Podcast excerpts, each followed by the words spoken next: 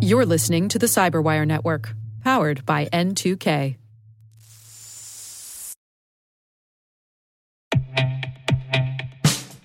And now, a message from Cyberbit.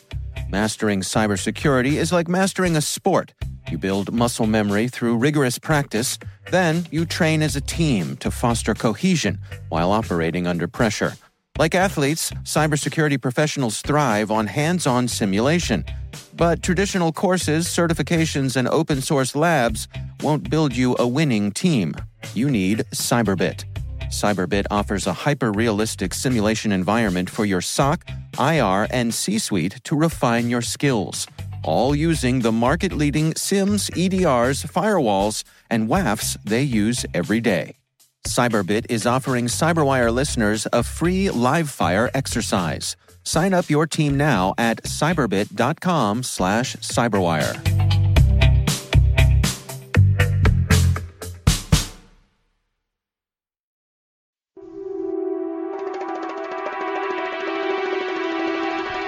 Hello, and welcome to Spycast from the secret files of the International Spy Museum in Washington, D.C. I'm Peter Earnest, the executive director of the museum. I served for some 36 years in the Central Intelligence Agency, largely as what is called an operations officer or a case officer. Every month, we'll be bringing you interesting talks with visitors, with authors, with others who have something to do with the world of intelligence and espionage. Welcome back to part two of my interview with OSS veteran Peter Sichel. After World War II, Peter joined the CIA, and in this interview, we'll be discussing his experiences in the agency, particularly in Germany. You now you stayed on in Berlin, and you were there at the time of the blo- of the blockade, the Berlin blockade in 1948-49. What what was Berlin like then? What was it like to be there, be working? It was very surreal. It was very surreal because uh, though there was a blockade, there was still uh, complete freedom to visit the eastern the eastern part of the city. Uh, we, for instance, went to the opera in the Russian sector. Uh, uh, we were able to go anywhere within Berlin. Uh, on the other hand, Berlin could not be supplied with food in a regular way, though food did come in from the East Germany. And it was an extraordinary change of the attitude of the population to us. There was at all times before the blockade a certain reservation on the German population as to the American and British and French and certainly the Russian occupation the minute the blockade came and we supplied the city with food, suddenly the population became extremely pro American, pro British, and even pro French. And suddenly we all worked together on a very, a very, very uh, difficult problem. Uh, my problem, intelligence wise, was to assess if the uh, Russians were planning to move towards uh, against West Germany and uh, tried to take the city by force. It was a very, very uh, tense situation and a situation where we worked day and night sending agents into East Germany in order to find out uh, the Russian dispositions of troops, their uh, uh, their preparations as far as as far as logistics are concerned, because obviously you can't make war without logistics. We were lucky enough to have uh, complete uh, information on the Russian uh, use of the German railways, because we knew without railways they couldn't do anything either.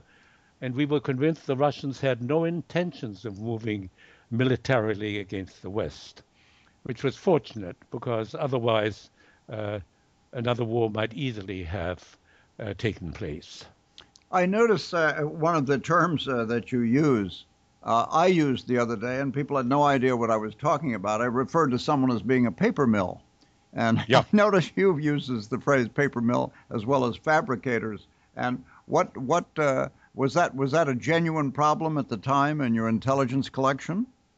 Yes, we were. Uh, we, uh, intelligence was an industry in, in Berlin.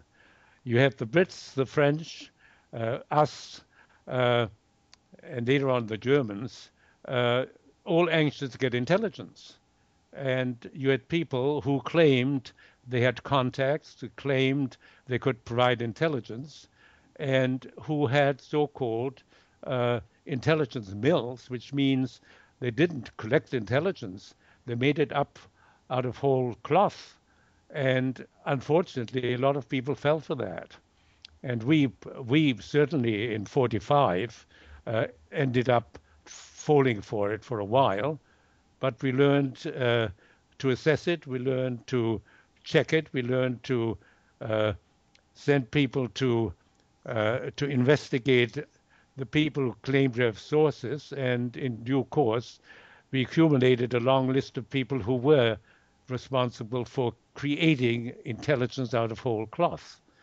And we also helped the army and the CIC uh, not to spend their money on stuff which wasn't worthwhile having. But it was a real problem. And then a real problem. You, yeah. uh, you, uh, when you left Berlin uh, in 1952 and, and, and then came to CIA headquarters, had you in fact uh, been picked up by CIA in the field, CIA in the field, because OSS disbanded at the end of the war, and then CIA was created in 1947. So had you become a member of CIA in the field, as it were? Yes. You see what happened. Uh, uh, what what most people who didn't live through that period didn't didn't know it was that we had changed from OSS to CIG to uh, uh, to, to something else, and then CIA. But we who worked there never really changed our job.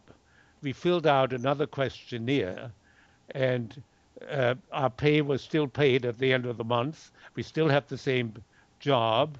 Uh, when the CIA came in, there was a somewhat more uh, careful uh, uh, questionnaire we filled out on our life history, etc. Uh, and I guess it was checked much more carefully because some of, of our colleagues left because they claimed to have academic uh, degrees which they didn't have. But we were not conscious that we were actually starting a new job with a new agency. We still have the same job, we just had a different paymaster and a different boss. But the boss was the same boss working for a different agency. How did you? you uh, sorry, go ahead. Uh, do you understand what I'm trying to say? Oh, absolutely, yes. Yeah. And so uh, you, you, uh, as I understand it, you came back, uh, reported to CIA, and you immediately yeah. were assigned uh, to the German desk. Were you chief of the German branch? Yes, I was chief of the German branch for about, I think, three or six months and then I was transferred as chief of operations for Eastern Europe, uh, working for Dick Helm. Uh, working, I think Dick Helms was there when I became uh, chief of the German branch, but he then had moved on to be the number two man in DDP, and uh, uh, and Johnny Bross became head of Eastern Europe, and I became his chief of operations.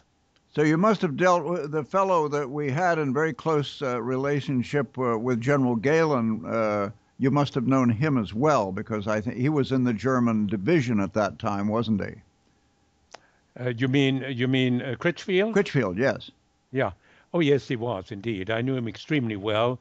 Had a lot of dealings with him, and uh, and I I I he became a close friend. And I, as a matter of fact, I had some dealings with him when uh, the CIA asked me to assess to what extent, when I was chief, uh, as chief of station in Hong Kong, I was asked to uh, visit Pullach and meet with General Gehlen to assess uh, what his sources in Hong Kong and China might be worthwhile for us uh, as far as intelligence was concerned. And I flew to uh, to Munich on my way uh, back to to Washington, and spent some time with uh, Critchfield and with General Gehlen. Uh, unfortunately, it was uh, a bit of a waste of time because what the Germans thought were good sources turned out to be nothing but imaginary sources. Uh, uh, are you referring to the sources that uh, Gehlen claimed to have? Yes, that I do indeed. I do indeed. you felt that there was not much to that, to what No, to Gehlen's claims. No, there wasn't much to that. Uh, do you- There re- w- w- did that become known to the CIA with time oh yes, and accepted? absolutely. Yes. Absolutely. Yes, it, I didn't keep it a secret. Yes. it was my job to assess it. It was my job to report back, and I did. Yes. The uh, it's interesting to note that uh, you you met so many interesting people uh, in in your time in both OSS and CIA, and one of the people uh, you met, of course, has remained uh, almost a person of myth and mystery, and, and that's James Jesus Angleton.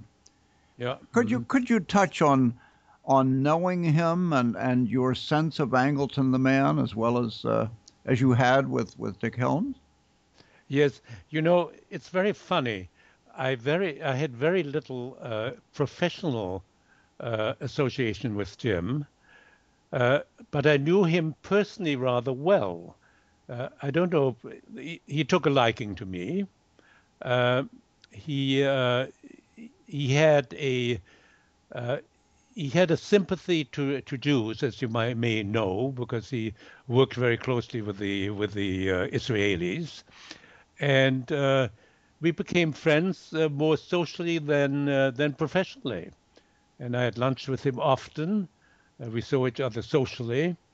He was a very charming man, a very well-educated man, and it was before all this this complicated system came about where uh, the where he got involved in in the in the uh, uh, the Russian defectors in the uh, Philby case, etc. I had left the agency long before, Uh huh. uh, and uh, so it was at a time when Jim was still in a much easier environment. He had come back from Italy, where he had done extremely valuable work uh, in the elections. He had just come into the job uh, at CIA. Uh, he wasn't. He was not yet a paranoid, as he became later on. I even knew him after I left the agency. We had uh, some contact, and I had dinner with him a couple of times when he came to New York. We had a personal friendship uh, outside of the agency. Was a very charming man, a very well-educated man. I knew his father. His father was uh, a major in uh, in Algiers when I was stationed in Algiers in 1943-44. So uh, I go. I went back with Jim a long time. So uh, he, he was he changed with time. He, he didn't he didn't start being being paranoid. He didn't start having all these problems. And I think the time changed him, which was a great pity because he, he was a great intellect, uh, a, a wonderful, wonderfully well educated and, and intelligent and intellectual man. But I have a theory that uh, if you spend too much time in intelligence, uh, it's very bad for you. You should get out after 30 years, after 20 years. Well, they, You know, just, they say that about b- spending time in counterintelligence, which of course is Yeah, where he yeah. spent his time. Yeah, There, yeah. there, are, there are many people who, who sort of say what you're saying about the early, uh, the early Jim Angleton, and some of them tend to date his paranoia, his sense of, of uh, suspicions, and so forth, from the betrayal by Philby. Do you think I think that? that's true. Do you think that had a, a really devastating effect on him? I think I think it did. I think I think it did. He I think was very fond of Philby. Philby was a very interesting man, a very fascinating man, and to have to find out that he was uh, he had he had uh, been a spy all this this time for the Russians must have been must have been a, a, a, a horrible thing for for Jim to go through. And then you ask yourself, was I indiscreet at times? You know, we were all indiscreet at times. Did I divulge anything to him which might have been of, of, of, of, of national interest? It must have been terrible for Jim. And it, it, it could have destroyed all his self confidence. No, it, I think I think I think uh, Philby uh, was was the the person who who destroyed uh, Angleton. But on that on that subject of of uh, the life and intelligence. Uh, after a certain time, I think you ought to get out of it. Not not because of of, of not because of of um, paranoia, but because you are living in a world which is entirely different to the world around you. And I discussed that with Allen Dulles once. I said, Alan, uh, we should have a system whereby uh, senior intelligence officers, after uh, 20 years or whatever of service, can be transferred to the State Department or somewhere else in the government, at least for three or four years, in order for them to see the to be in the open, to no longer have to live a uh, a, a, double life. It's very difficult after a while uh, to keep on uh, being not in the real world but in the virtual world. Uh, I don't know if you understand what I'm saying. Well, I, I do understand it because that was my world. Uh, yeah. I was overseas for uh, I was in in operations for 25 years, overseas yeah. for about half of that, so I know yeah. quite well what you're talking about. I'd be interested though. What was Allen Dulles's reply to you? Well, I, I, I think he understood what I was saying. Uh, I think he had the other problem how to do it. Yes. Uh, as you remember, uh, State was not very fond of us, and uh, uh, uh, we had not what the Brits were able to do, uh, and which we ultimately were, were, able to do. We have some senior officers that did make the jump from from the agency to to state, etc., and to other parts of the government. That has all changed in the last 20 or 30 years. At the time I was there, this was not possible. And I think now the system has been much improved uh, and to every everybody's uh, uh, profit because you had people like like um, I'm trying to think of um, some of the people who made the transfer, which I shouldn't mention anyhow, but some people made the transfer both to the profit of the agency and the profit of the government. Yes. Well, yes. There have been any there are any number of people now who are on uh, intelligence panels and one thing or another who have served in CIA as one thing or another, and they're quite respected for their knowledge. I think it has changed. Do you think that Bill Bundy, Bill, Bill yes. Bundy is a good example? Yeah. Yes. Do you think that that period of the agency was a very heady period? Uh, it was formed in '47. Uh, you had the networking, uh, particularly among the Ivy League folks. You had people joining from the FBI.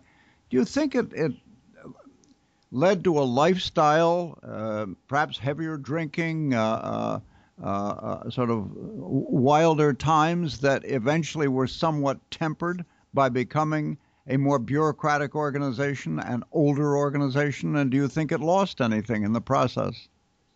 Uh, I don't know if it lost anything in the process. I think I ascribe to some extent uh, this heady, heady feeling of uh, uh, we had a feeling we, we were the last defense of the free world.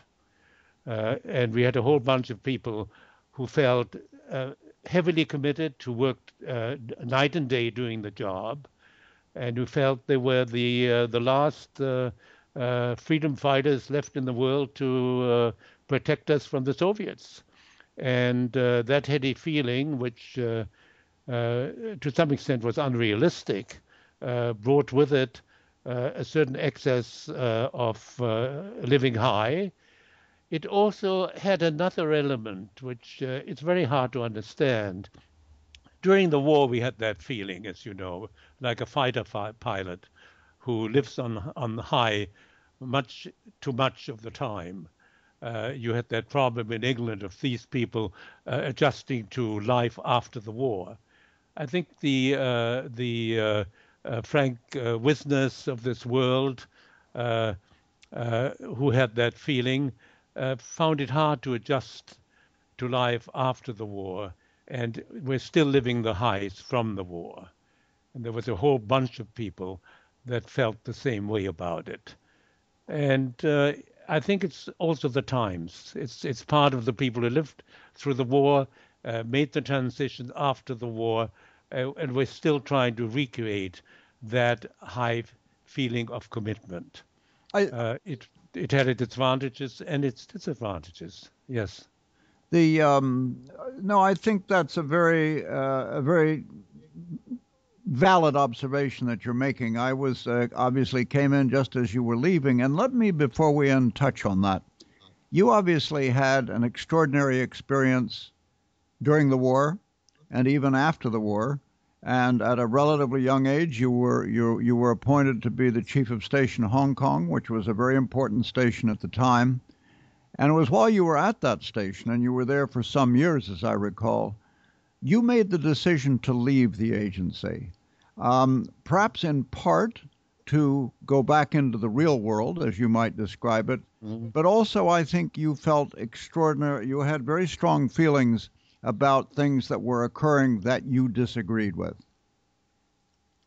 Yes, I can talk to you about that. Uh, you see, when OPC was integrated into CIA, uh, in the initial stage, uh, OPC was handled separately from the intelligence collection. And I was associated in Germany uh, with uh, a situation where uh, the OPC in Germany was running uh, a so-called resistance group in the Ukraine, the Bandera group, etc. And they were sending agents into the Ukraine, and they were sending arms, they were sending uh, support to a so-called large resistance group in the Ukraine. At the time that happened, I uh, criticized it uh, quite uh, quite extensively because I said, number one, I did not believe that it was possible in the Soviet system for those resistance groups to exist. I was convinced that the Soviets created these resistance groups in order to, to attract us, in order to attract anybody who was against them, in order to eliminate any possible opposition. And I was proven correct. When I was sent to the Far East, I found we were doing the same thing in China. We had spent a considerable amount of money in uh, uh, Taipei, in Taiwan. We had recruited uh, Chinese in order to send Chinese into China in order to again uh, support so-called resistance groups. And I was convinced this was exactly the same problem as we had had in the Ukraine and uh, we were spending an enormous amount of money, and also we were sending an enormous amount of people and equipment and money into China. And when uh, we had a, a stations chief conference in Manila in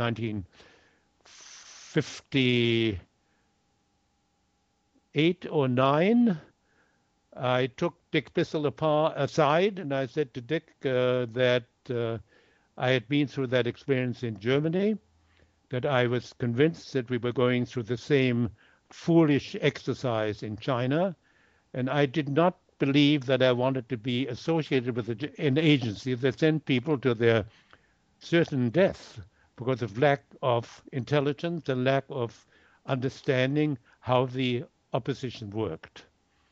Uh, Dick Bissell, who was an, ex- an extremely brilliant man, uh, listened to me, did not argue with me, he sort of accepted what I said, neither said yea nor no, uh, nay or yea. And ultimately, interestingly enough, when he wrote his uh, his um, memoirs, which are extremely interesting, he admitted that uh, he had not had the intelligence background to be able to judge what mistakes he really made it's it's extraordinary to have a, a, an, an, extraordinarily intelligent man like him uh, understand that the mistakes he made were quite extraordinary, seeing that he had really no intelligence background. It's one of those sad things in our world that we think that a man who is extremely bright is able to do almost anything. Uh, it's a sad story, but it's a story which probably we have repeated many times. Well, Peter, that's uh, that's quite a story, and uh, I know many times in intelligence uh, uh, ethical questions are faced. People are, are, are faced with decisions which, in many cases, they're unprepared for by background or discipline or or even or academic training. So I think that's a very lively case of just what you're talking about. Uh, you then left uh, the agency, left the intelligence business, and went on to be a very successful uh, entrepreneur, which is a great a great story in itself. And I think I would love to come back and talk to you some more about your uh, intelligence uh, career, your experiences, which are quite fascinating. But let me ask you before we close is there anything you would like to add to what you've said? Any observations, any, any anecdotes that you think uh, you'd like to share at this point? I don't think so. The one thing I might add is when I left the agency and uh, uh, Allen Dulles gave me the uh, DIM, uh, as we call it, the Distinguished Intelligence Medal. It's our highest award. Mm-hmm. He said, Peter, you'll be back in three months. And I said, Allen, I don't think so. I'm going to look at the real world, but I'll come back and visit you, which I did, incidentally. We kept up uh, for considerable time. And I think uh, we all have profited by being CIA. We learned the importance of intelligence. We learned that it is essential for the government and that it is a very good preparation for a disciplined life. And we can all do with discipline, be it in business or in intelligence or any other enterprise. I look back to my career happily. I've kept up with many friends. Unfortunately, most of them are no longer there, but it's been part of my life and a very important part. Well, Peter, it's been wonderful talking with you. I look forward to speaking with you again. Uh, let me just use this occasion to thank you for your service to our country, your very special service, and uh, uh, to wish you well in the coming years. And uh, so thank, thank you, very, you much. very, much. again, Peter. Well, thank you. I've enjoyed it. Well, we look forward to uh, continuing uh, this dialogue with you. And uh, we'd like to know if you have any comments or questions on today's Spycast.